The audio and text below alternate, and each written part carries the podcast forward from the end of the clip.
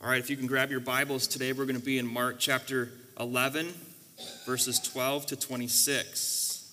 Mark chapter 11, verses 12 to 26. And if I can have you stand one more time for the reading of God's word, if you're able, please stand. And the, the scripture will be on the screen uh, behind me, or in your Bibles, or in your phones, or whichever way you want to look to.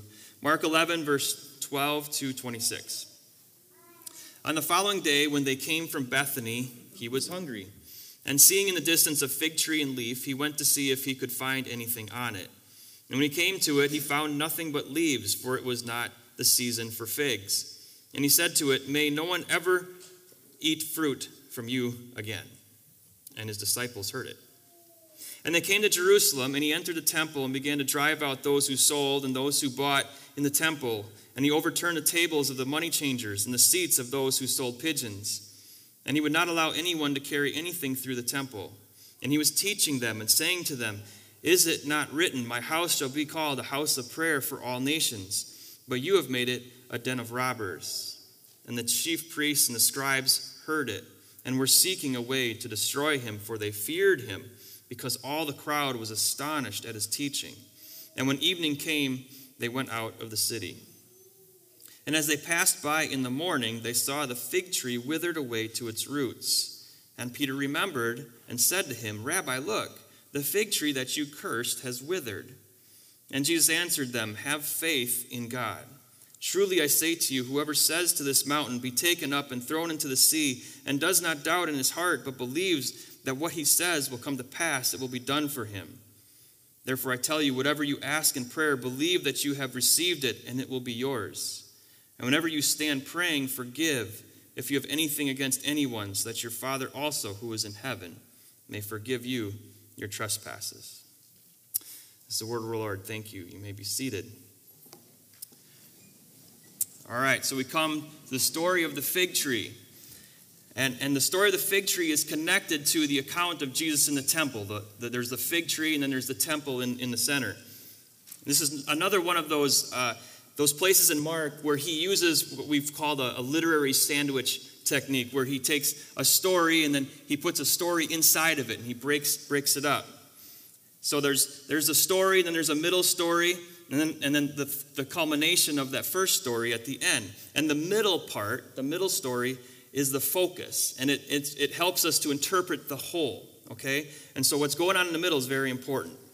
And the big picture of all of this story is this if you, if you want to summarize it all, it's this God's temple was supposed to be a place where there were fruitful worship and service to God.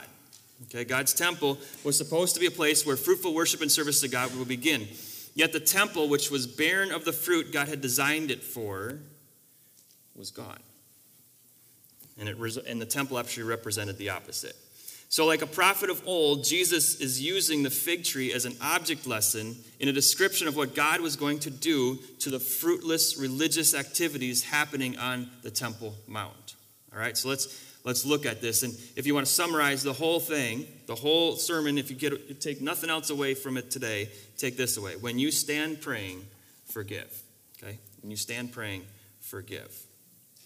So it says in verse 12 on the following day. So so Jesus had come into the, to the city in his triumphal or non triumphal entry, as we looked at last week. He comes into the city, he looks around, and he goes back to Bethany, right? And on the following day, he comes back into Jerusalem. So we, we read that last week that Jesus had left the temple the evening before. He looked around and saw what was going on in the temple. It says he looked around at everything going on. The place where people were supposed to be praying and worshiping God, there was selling of merchandise and there was segregation between the Jewish inner court and the, the Gentile outer court. And then there was commercialization of religion, and there was distraction from prayer. There was a preoccupation with ritual and religious paraphernalia.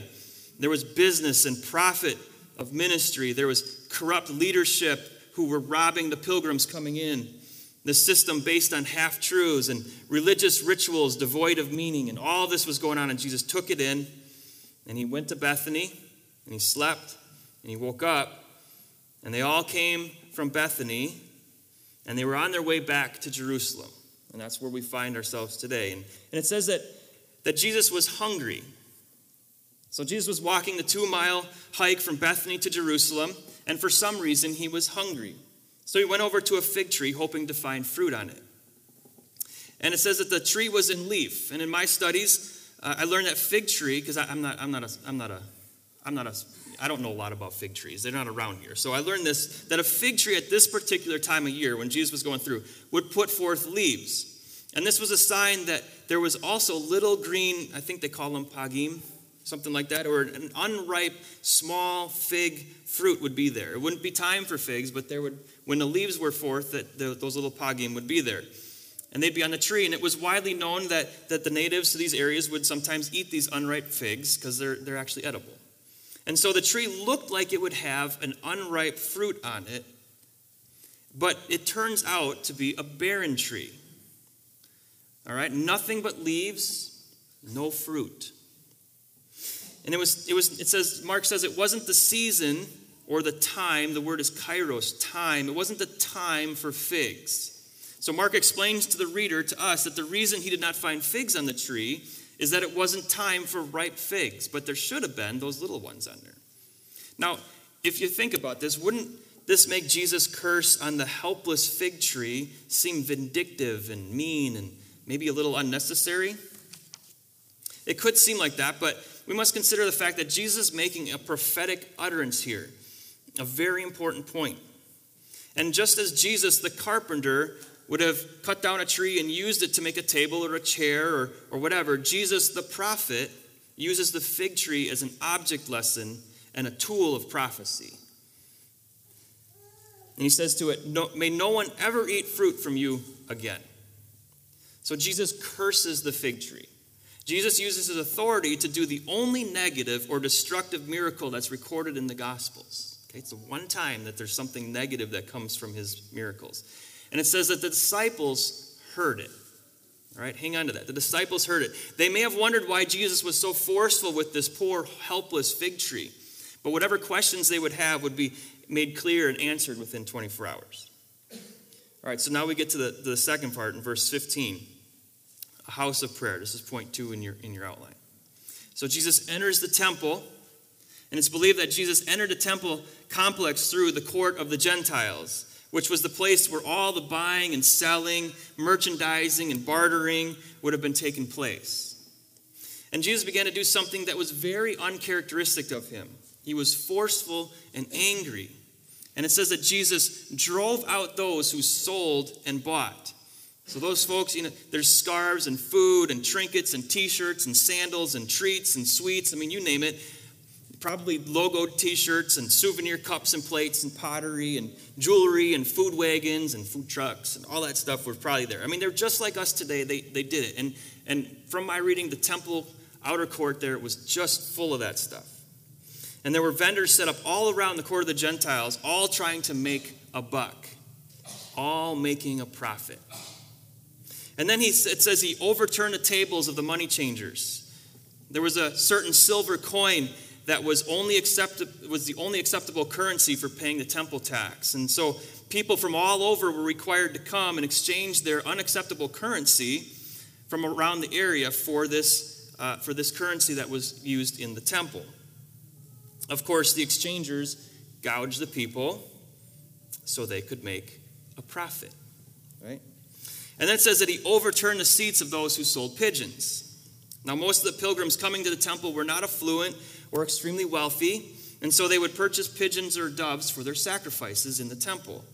And at this time of year, especially, they were in such high demand that the prices were inflated. So the exchangers, or so those who sold pigeons, were what? They were making a huge profit on the people that came in. And then he says that he didn't allow anyone to carry merchandise through the temple. So there are people that were buying their goods and their, their sweets and their, their sandals and whatever, and they're carrying them across the, the temple complex from one end to the other, and they weren't concerning themselves with praying or worshiping. It was just with fulfilling rituals and buying the necessary items and, and moving their way forth. Commercialism, consumerism, distraction. It sounds like a mess sounds noisy, it sounds chaotic, it sounds unscrupulous, it sounds greedy, it sounds self centered, it sounds like business. Is this what God intended to happen in the temple? And then it says that he was teaching. Mark records Jesus quoting two short phrases from the prophets Isaiah and Jeremiah. But Jesus was teaching. Mark says he was teaching. So, uh, as he was clearing out that temple, so you have to imagine or understand that Jesus was saying much more than what is actually recorded in Mark's gospel. In fact, he was most likely quoting the Old Testament context to these phrases, which are recorded in Mark's gospel, and teaching the people what God was saying to them and more specifically to the religious leaders of the temple from those passages. So, if that's the case, if that's the premise, and I believe that it is, then we're going to look at those passages so we can get an understanding of what Jesus was saying. Okay, so we're going to turn to Isaiah chapter 56, verses 6 to 8. Okay, so the first part is a house of prayer for all nations. So, if you want to turn there, Isaiah chapter 56, we're going to be in verse 6 through 8. You can listen if you if you don't if you don't want to turn there, you can listen to me as I read. Isaiah 56, 6 to 8. Listen to this. And the foreigners who join themselves to the Lord, to minister to him, to love the name of the Lord, and to be his servants. Everyone who keeps the Sabbath and does not profane it and holds fast my covenant, these I will bring to my holy mountain and make them joyful in the house of prayer. Their burnt offerings and their sacrifices will be accepted on my altar, for my house shall be called a house of prayer for all nations. The Lord God, who, de- who gathers the outcasts of Israel, declares, I will gather yet others to him besides those already gathered.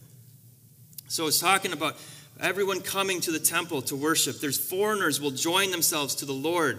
They will minister. They will love the Lord. They will be his servants. And this language is identical to what Jesus has been teaching all along this idea of service and being last in order to be first and loving the Lord your God. All these things are things that Jesus had been teaching about.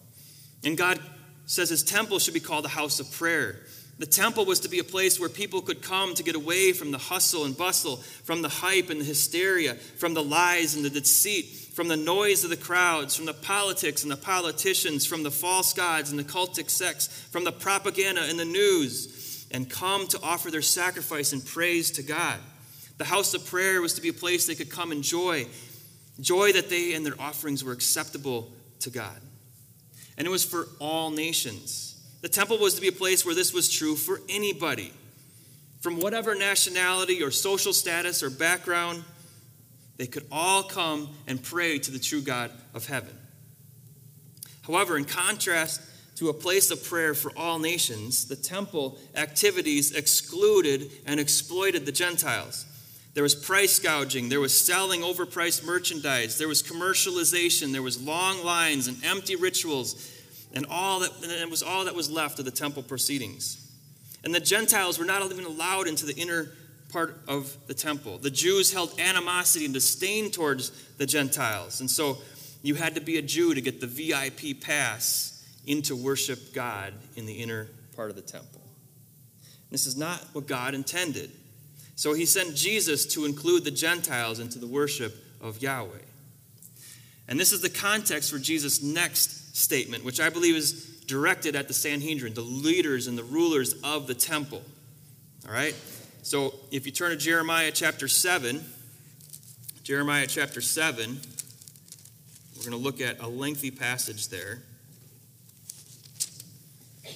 and it's going to explain what Jesus was talking about. He says, You have made it a den of robbers. Well, here's Jeremiah chapter 7. Um, just listen as I read along. I'm going to read quite a few verses here, but here's the thing. The word that came to Jeremiah from the Lord stand in the gate of the Lord's house, so the temple, and proclaim there this word and say, Hear the word of the Lord, all you men of Judah who enter these gates to worship the Lord. Thus says the Lord of hosts, the God of Israel Amend your ways and your deeds, and I will let you dwell in this place. Do not trust in these deceptive words. This is the temple of the Lord, the temple of the Lord, the temple of the Lord. For if you truly amend your ways and your deeds, if you truly execute justice one with another, if you do not oppress the sojourner, the foreigner, the fatherless, or the widow, or shed innocent blood in this place. And if you do not go after other gods to your harm, then I will let you dwell in this place and in the land that I gave of old to your fathers forever. Behold, you trust in deceptive words to no avail. Will you steal and murder, commit adultery, swear falsely, make offerings to Baal, and go after other gods that you have not known, and then come and stand before me in this house, which is called by my name, and say, We are delivered, only to go on doing all these abominations? Has this house, which is called by my name, become a den of robbers in your eyes? Behold, I myself have seen it, declares the Lord. Go now to my place that was in Shiloh, where I made my name dwell at first, and see what I did to it because of the evil of my people Israel. And now, because you have done all these things, declares the Lord, and when I spoke to you persistently, you did not listen, and when I called you, you did not answer, therefore I will do to the house that is called by my name, and in which you trust, and to the place that I gave to you and to your fathers, as I did to Shiloh, and I will cast you out of my sight pretty stark and strong words from the Lord. So, this is from Jeremiah chapter 7. And if you saw, there was some key words. He talked about justice, a lack of it. He talked about oppression to the fatherless and the widow and the immigrant and the innocent blood, child sacrifices, abortion. The leaders would live corrupt and unjust lifestyles, and then they would run to the temple, just like, in, like he's portraying here in, in Jeremiah, and they would say, We are delivered. Now, remember when you were a kid and you would, you would play tag and you would have that one spot, and you would run to that spot and you'd yell out, Goal, right? I'm safe. I, am here. You can't tag me. I, I can't be it, right? You were safe. Well, these corrupt and evil, greedy leaders were running to the temple and yelling, Goal, doing whatever they wanted, exploiting the foreigners, abusing widows and orphans, and then running to the temple to offer sacrifices so their sins could be burnt up and they could go on doing what they were doing before. They were using God as an excuse to live sinful lives instead of changing their ways. And consequently, the, the temple became a den, a hiding place for robbers for thieves and plunderers and looters and sexually abusive people. And the temple became a place where the religious thieves and looters would go to hide their evil ways behind the guise of religiosity. They desecrated the temple. The religious leaders committed criminal acts of injustice and price gouging and shedding innocent blood and outright theft right in the temple courts, hiding it all under the guise of worshiping God. It was their money making scheme. They were greedy. And in the very courts where Gentiles or foreigners or widows and the poor and the orphan were supposed to come and find compassion and worship the Lord and bring their needs before the God of the universe in prayer, right there they were being forced out, segregated, stolen from, swindled, and abused. The temple workers would steal from the poor and the widow and put it into the corrupt temple treasury, which simply perpetuated a system of abuse and misappropriation of funds. they were lording it over people.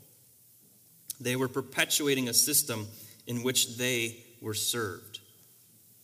And Jesus, in stark contrast, came not to what? Not to be served, but to serve and to give his life a ransom for many. And so Jesus was proving all along that he was a different kind of Messiah a true Messiah who called into question the hearts and motives of men and women. and it says at the end, it says, the scribes heard it. It was just like the disciples heard that, that curse on the fig tree. Well, the scribes heard what Jesus was saying. And Jesus was outing their little secret. And Jesus was calling their empty religious practices into question. Jesus was exposing their hypocrisy. And it says that they feared him. Now, back in chapter 4, verse 41, the disciples feared Jesus because the wind and the sea obeyed him. And in chapter 5, verse 15, the townsfolk uh, feared him because he had just cast a legion of demons out of a person. And now in 11, 18, the scribes fear him because they're being exposed for what they're doing. And the crowd was astonished at his teaching, it says. Back in chapter 1, verse 22, the crowd was astonished at his teaching then, too, because he taught them as one having authority and not as the scribes. Jesus used his authority to proclaim truth. The scribes could not teach or lead in truth or with authority because they were hypocrites. In chapter 7, verse 37, the crowd was astonished beyond measure because he, he made the deaf hear and the mute speak, and Jesus used his authority to give voice to the voiceless. Now, in chapter 11, verse 18, the crowd was astonished at his teaching again. Mark doesn't mention in this context exactly what Jesus was saying that astonished them, but my guess is that he was using these passages that we just read to flat out denounce the Sanhedrin, the political leaders, the religious leaders, and all of them there in the temple. So Jesus was voicing the hypocrisy, unveiling the deceit, revealing the corruption, exposing the truth. And the people were standing there with their jaws just hitting the floor because it was resonating with them. They were, they were learning this stuff, and, and Jesus was being bold and courageous, and they were going, What in the world is going on? And so the religious elite sought to destroy him because of his teaching. Evil people fear truth because truth exposes evil. Evil people will use lies to hold others in bondage. Evil people always seek to silence those who speak truth. Hear me. Just look around. The video platforms censor out truth. Social media sites censor out truth. Lying to us by saying it's harmful to us. Really? Since when is an opposing viewpoint harmful? Since when do big name, exceedingly wealthy, but morally unethical people get to determine for us what information is harmful for us? But this is nothing new. As we can see, it was happening in Jesus' day too. They were trying to stop him from speaking. The big name, wealthy, morally unethical, evil religious and political leaders of the day were trying to silence and censor out what Jesus was saying. They wanted to destroy him. They had to censor what he was saying, or their control of the people would be exposed. Nothing new under the sun. In contrast, humble people crave truth for truth is empowering and healing. Godly people seek truth, for the truth sets free. You will know the truth, and the truth will set you free. John chapter 8. Truth is a necessary component for the true worship of God. All who worship must worship in spirit and in truth. John chapter 4. So, a rule of thumb if something is being censored by the world, then that is something that you may want to pay attention to. God's truth always leads to freedom, prosperity, healing, joy, community, peace, and love. Man's deceitful ways always lead to control and poverty and sickness and depression and isolation and violence and hate. And you can see it playing all around us. I hope you understand that this is very applicable to today. We are living in an incredibly confused and divisive time. This is why the Bible is so important. It alone teaches truth. We got to listen to Jesus or we're going to flounder. And Jeremiah 7 predicted the fall of the temple. We read through that, and it was, it was predicting the first fall of the temple way, way back, hundreds of years earlier. And just as Jeremiah predicted, the temple fell. And then they, they came back and they rebuilt a second temple, and this is the temple that Jesus walks into. And Jesus is again using the same passage in Jeremiah chapter 7 to predict another fall of the temple. And guess what? It fell again in AD 70. It was destroyed. Now, why would God's judgment come upon the temple in AD 70? Because their hearts were hard. They used religious activity to hide their sin, their theft, their extortion, their abortion, their violence, done for their own profit. In short, because they desecrated the temple and all that it stood for because they rejected God's Messiah who was actually standing in the temple proclaiming truth to them. And so it says that Jesus and his disciples went out of the city. Point three the withered fig tree. So it says that they passed by in the morning. So in the morning, so, so they, had, they left the temple, they went back to Bethany for the night, and now they were on their way back to Jerusalem. This is day three. They're coming back to Jerusalem. and they saw. Peter remembered. This whole incident stuck in Peter's mind because it was pretty crazy. There's the fig tree that was there, it had leaves on it one day, the next day was withered to its roots. Now, in the Old Testament, fig trees were used to represent spiritual nature of Israel. All right? Uh, fruitful fig trees represented genuine, fruitful worship and service to God, as in Hosea chapter 9, verse 10. He said, Like grapes in the wilderness, I found Israel. Like the first fruit on the fig trees in its season, I saw your father. So, fruitfulness meant that they were following God. Fruitless trees, those without fruit, on the other hand, represented disingenuous, self centered religiosity. Listen to Jeremiah chapter 8. From the least to the greatest, everyone is greedy for unjust gain. What do we just say was happening in the temple, right? So this was way back in Jeremiah's time as well. Everyone was greedy for unjust gain, and that's that, that word actually means profit acquired by violence. Isn't that crazy? Profit acquired by violence. From the prophet to the priest, everyone deals falsely, deception, lies. They have healed the wound of my people lightly, saying, Peace, peace, when there is no peace. Were they ashamed when they committed abomination? No, they were not at all ashamed. They did not know how to blush. And he continues, When I would gather them, declares the Lord, there are no grapes on the vine, nor figs on the fig tree. Even the leaves are withered. And what I gave them has passed away from them. So, so Jesus, in this picture of the fig tree, is, is bringing, to, bringing back into their minds this prediction and this prophecy by Jeremiah. So, Jesus' prophetic act, using the fig tree as an example, was an understandable sign of judgment upon the barren religious temple activities that were going on. And Jesus was teaching truth. He was exposing the greedy hearts of the religious leaders who acquired profit through violence and deceived all who came to the temple with their lies.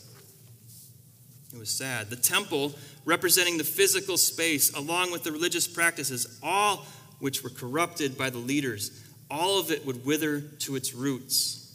For Jesus actually predicts in Mark chapter 13, we're going to look at this in a few weeks. In Mark chapter 13, that not one stone of the temple would be left upon another.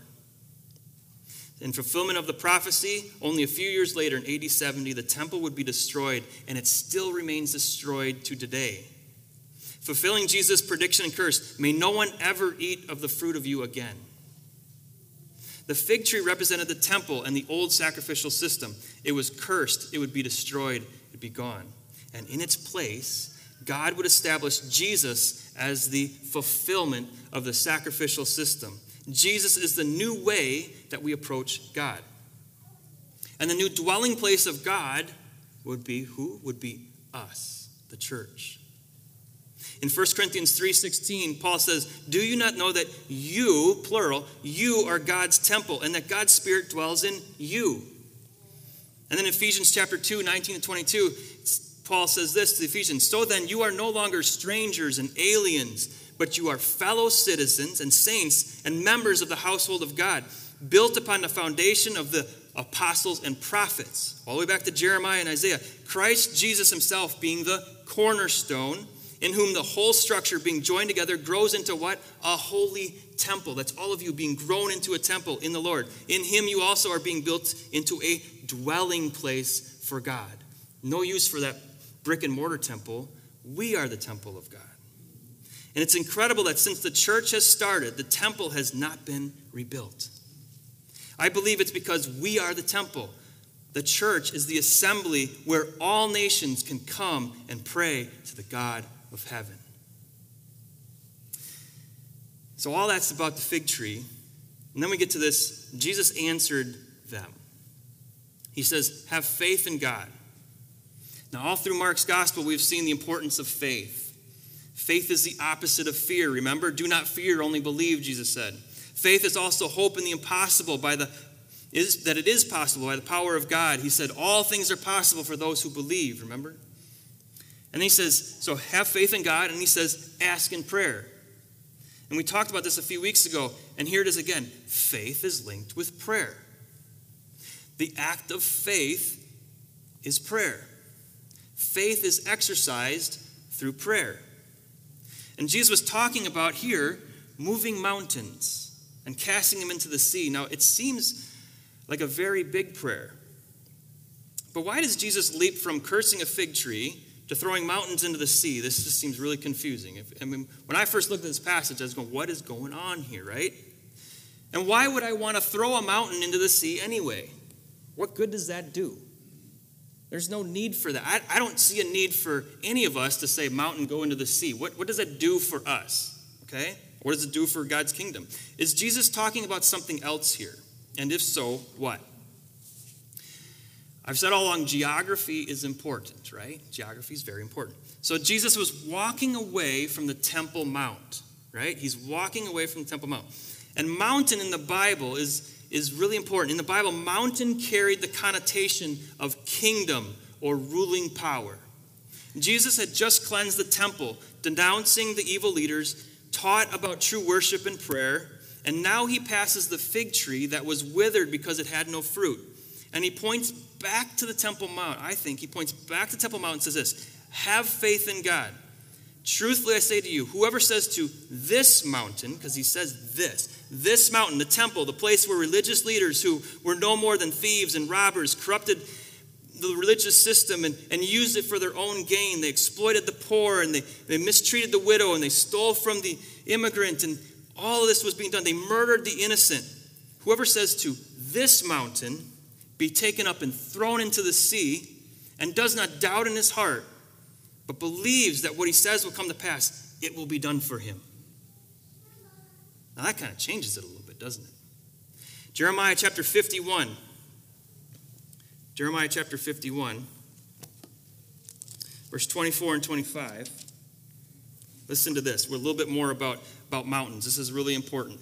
Jeremiah chapter 51, 24. I will repay Babylon. God's pronouncing a curse on Babylon. I will repay Babylon and all the inhabitants of Chaldea before your very eyes for all the evil that they have done in Zion, declares the Lord. Now listen. Behold, I am against you, O destroying mountain. So God's talking to Babylon. He says, I'm, a, I'm against you, destroying mountain, declares the Lord, which destroys the whole earth. I will stretch out my hand against you and roll you down from the crags and make you a burnt mountain. So Babylon is described as a destroying mountain that God was going to pull down. It was evil and corrupt and religiously violent and political, and it was a violent political system, and God was going to destroy it. In Ezekiel chapter 28, it's a longer passage, but you can read about God casting Lucifer, who was, who was the, the cherubim, out of what? The mountain of God. The holy, perfect, religious, political system that God ruled, he cast him out of the mountain of God. In Job chapter 9, verse 3 to 7, it says this If one wished to contend with him, with God, one could not answer him a th- one in a thousand. He is wise in heart, mighty in strength, who has hardened himself against him and succeeded. He who removes mountains, and they don't know it. And he overturns them in his anger. I want to read one more psalm. This is really important. Psalm chapter 46. Psalm chapter 46. God is our refuge and strength, a very present help in trouble. Therefore, we will not fear though the earth gives way and though the mountains be moved into the heart of the sea. Though its waters roar and foam, though the mountains tremble at its swelling, think of this in relation not just to mountains, but to kingdoms and powers. There's a river whose stream makes glad the city of God, the holy habitation of the Most High. God is in the midst of her. She shall not be moved. God will help her when morning dawns. The nations rage, the kingdoms totter. He utters his voice, the earth melts. The Lord of hosts is with us. The God of Jacob is our fortress. God is the one who sets up kingdoms, and he's the one who destroys kingdoms. But notice the imagery of mountains being cast into the sea. So here's my thought of what's going on here. Think about what Jesus is referring to the fig tree, the temple. So, in context, what the prayer of faith, what is the prayer of faith concerning? Moving mountains of evil, removing religious and political systems that oppress and destroy and cause division among people tossing religious facades that are hiding places for thieves and robbers into the sea. And what did Jesus call the temple? He called it a house of prayer. The mountain, the religious and political rule of God, was centered at the temple, the house of prayer. It was the symbol of his reign and rule upon the earth. It was a place where all peoples of the earth could go and pray to God for mercy and forgiveness and grace. But it had become anything but that. It had become a den of robbers, a place that was dangerous and destructive, a place where people were victimized and abused, a place where truth was not spoken and lies were prominent. But Jesus, through his death, was going to remove the temple and its cultic trappings. In its place, he would be the means of approaching God. And in this incident, Jesus exposes the religious leaders who were evil and greedy. Why else would they want to destroy or kill him? He was just talking. And he showed the people that the place was dangerous and destructive to them and not what God intended. Why else would they be astonished at his teaching? And in AD 70, the temple was destroyed. No stone was left unturned. The, the Romans burnt the temple to the ground, and all the gold and silver that, that was plastered on the inside of the temple, well, it melted into the cracks of the foundation. And so they turned over the stones so they could pillage all the precious metal that was there, thus fulfilling Jesus' prophecy. And Jesus inaugurated a new kingdom, a new mountain the kingdom of God, where his presence through the Holy Spirit would reside in those of us who believe. And the apostle Paul in 2 Corinthians 6:16 says this, "We are the temple of the living God. As God said, and he's quoting the Old Testament, I will make my dwelling place among them and walk among them. And I will be their God, and they will be my people. And he's talking about us. And you think about what the disciples then did in the book of Acts. They were healing and casting out demons and preaching with such power that the gospel spread throughout the entire world in a few years and turned the world upside down. A new kingdom has been inaugurated, and it's here.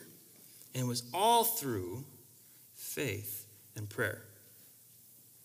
Now, I've read Daniel chapter 7 before. It's the description of the Son of Man. I want you to listen closely to this. Daniel chapter 7, 13. I saw in the night visions, and behold, with the clouds of heaven came, there came one like the Son of Man, and he came to the Ancient of Days and was presented before him. And to him was given dominion and glory and a kingdom that all peoples and nations and languages should serve him. And his dominion is an everlasting dominion. I want you to listen to Isaiah chapter 2, verses 1 to 3. Listen to this in light of what we've been learning from the Gospel of Mark and also what Daniel prophesied. And focus in on some key words. Listen to this. It shall come to pass in the latter days that the mountain of the house of the Lord, mountain of the house of the Lord, us, the church, shall be established as the highest of mountains. Jesus rule and reign as the Son of Man. Think of it. And shall be lifted up above the hills. He comes with the clouds of heaven. And all the nations will flow to it. All nations and languages should serve him.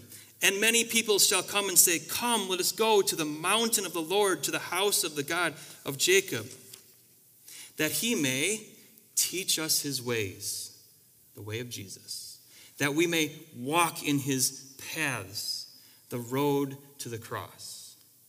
Mountains, prayer, kingdoms. So, why does Jesus end this object lesson then with forgiveness? Why does he talk about faith and prayer that's big enough to cast out political and religious systems into the sea and then go into forgiveness? I want you to consider this with me based on this passage. We take this statement of Jesus often to mean that if, if we pray earnestly to God to provide for a raise at my job or heal someone with cancer, or if we are, are, are believe enough you know, and don't doubt that it will, that will happen. And then when it doesn't, we, we wonder why our prayers went unanswered or unheard? Could it be that we're not praying for the right thing? Not that we shouldn't pray for those things, but maybe our prayers are too small. Perhaps we should be praying for God's kingdom, His mountain, to come and His will to be done on earth as it is in heaven. And in the next breath, could it be that we should pray for those who stand in the way of God's kingdom who exploit and rob and murder innocent people, who mock and ridicule us for believing and proclaiming the hope filled message of repentance and belief in Jesus for the forgiveness of sins and entrance into eternal life. Could it be that we should pray for those people like Jesus and Stephen, the first martyr, prayed? Father, forgive them because they don't know what they do. For what is the greatest perpetrators of evil among people and in a society? It's unforgiveness. Where does murder stem from? Where does violence begin? Where do, what fuels riots and plundering and, and looting? Where does vengeance originate? Unforgiveness. Jesus says, forgive. When you stand to pray for the destruction of kingdoms and evil systems, have faith, yes, that it will happen, that God will do it through forgiveness. Listen to James 4. What causes quarrels and causes fights among you? Think about what we're seeing. What causes this? Is it not that your passions are at war within you? You desire and you do not have, so you murder. You covet and cannot obtain, so you fight and quarrel. You do not have because you do not ask. You ask and do not receive because you ask wrongly to spend it on your own passions. The only answer to the crazy that we see going on in our world right now is quite simply forgiveness. For everyone, we all need it. From the worst person that we can think of to the most saintly individual on the planet. And Jesus Christ satisfied the righteous judgment of God, which justly should fall upon all of us. Jesus paid the penalty for our murderous, adulterous, lying, thieving, abusive, violent, sin filled hearts. And we all have hearts like that. We can judge those out there right now because, you know, they're violent and murderous and evil, but they're acting that way because they've never received the forgiveness of God in their lives. If you have never received the forgiveness, you will not be able to give it back. The first step in forgiving someone who is doing me wrong is to acknowledge that Jesus forgave me of all that I did wrong. In my natural state, in my heart of hearts, I'm just as evil and murderous as the next person. Come on. When you read the stories and you see it on the news, what's your first response? What's your guttural response? For me, it's vengeance. I want them to pay. We think that we own the corner on justice and righteousness. If, if, if I just made everyone think like me, if I could exact just, justice upon that individual, then everything would be okay. It's a lie of Satan. None of us is an arbitrator of justice. God is. And no one can take the punishment for their sins or satisfy the demands the sin of the sins of others and still live. That's why Jesus came. And that's why we need Jesus. He's the hero of this story. He took the punishment of our sins upon him. He offers forgiveness to all who believe. He established the way which restores community, heals brokenness, brings genuine peace, and establishes true justice. It's through forgiveness. If you've not received his forgiveness yet, won't you do so today? You know the evil in your heart. Simply believe that Jesus died for that sin, took your punishment, and offers forgiveness and right standing before God, and you will be saved and forgiven. This is the first step in rebuilding our society. It starts right here. Years ago, when my wife was 12, she and her family were in the city of Mogadishu, Somalia. Her parents were there as part of a team of medical missionaries, and to make a long story short, there was a particular day in 1991 when Muslim extremists went through the city and murdered thousands of Christians and expats. And my wife's family was targeted to be killed as well. And they hid in a back room of their house as three separate groups of armed militia came through the house, ransacked the place, shooting their guns, yelling, and hunting for them. My wife's family could see them through the smoke uh, glass window between them and their killers, but the killers could not see them. So God miraculously blinded their eyes to three separate groups so that they would be, um, that they would be saved. After the third wave came through, they got up, left the house, hid in an alleyway. And my wife, she was 12 years old at this time, hid in an old tar barrel. And the thought that came to her head in this situation was if these people knew Jesus, they would not be doing this. It was at that moment that she dedicated her life to being a disciple of Jesus, following him down the road to the cross. You know what she did in that tar barrel? She forgave. In reality, she understood that they did not know what they were doing. If we want to see the power of God unleashed through our prayer, our faith-filled prayers, then I believe we need to begin where Jesus told us to begin. When you stand praying, forgive. If you have anything against anyone, so that your Father who is in heaven may forgive you. The one thing, the only thing that's going to change our country, our burning cities, our screwed up world is receiving and offering the forgiveness of Jesus. I know it sounds simplistic and naive and weak, foolish and impossible. But that's the topsy turvy nature of the kingdom of God, ushered in by the true Messiah and King, Jesus. It's simplistic. Jesus said, Whoever does not receive the kingdom of God like a child should not enter it. It's naive. Whoever would be great among you must be your servant. It's weak. God chose what's weak in the world to shame the strong. It's foolish. God chose what is foolish in the world to shame the wise. It's impossible. Jesus said, With man it is impossible, but not with God, for all things are possible with God. We can't toss mountains into the sea, only God can. And that is so that, as it is written, let the one who boasts boast in the Lord. My preparation for this message was convicting to me, because I know what I want. My encouragement to us, based on this passage, is that when we stand in prayer, we ask God to remove the evil and oppressive and violent mountains of the world and cast them into the sea. So his kingdom can, can come and his will can be done. And while we wait for him to answer that prayer, because it took almost 40 years before the temple was destroyed after Jesus made the prediction. So as we wait for God to fulfill those prayers, in his perfect timing, we also pray, Father, forgive them, for they know not what they do. Let's pray. Father, our world is a mess. In our hearts, if we're honest, we just want to see it all destroyed. Yet you sent Jesus so that even the worst among us could have salvation and forgiveness through your name. So, God, we forgive them. Forgive us first for having hearts that are hard.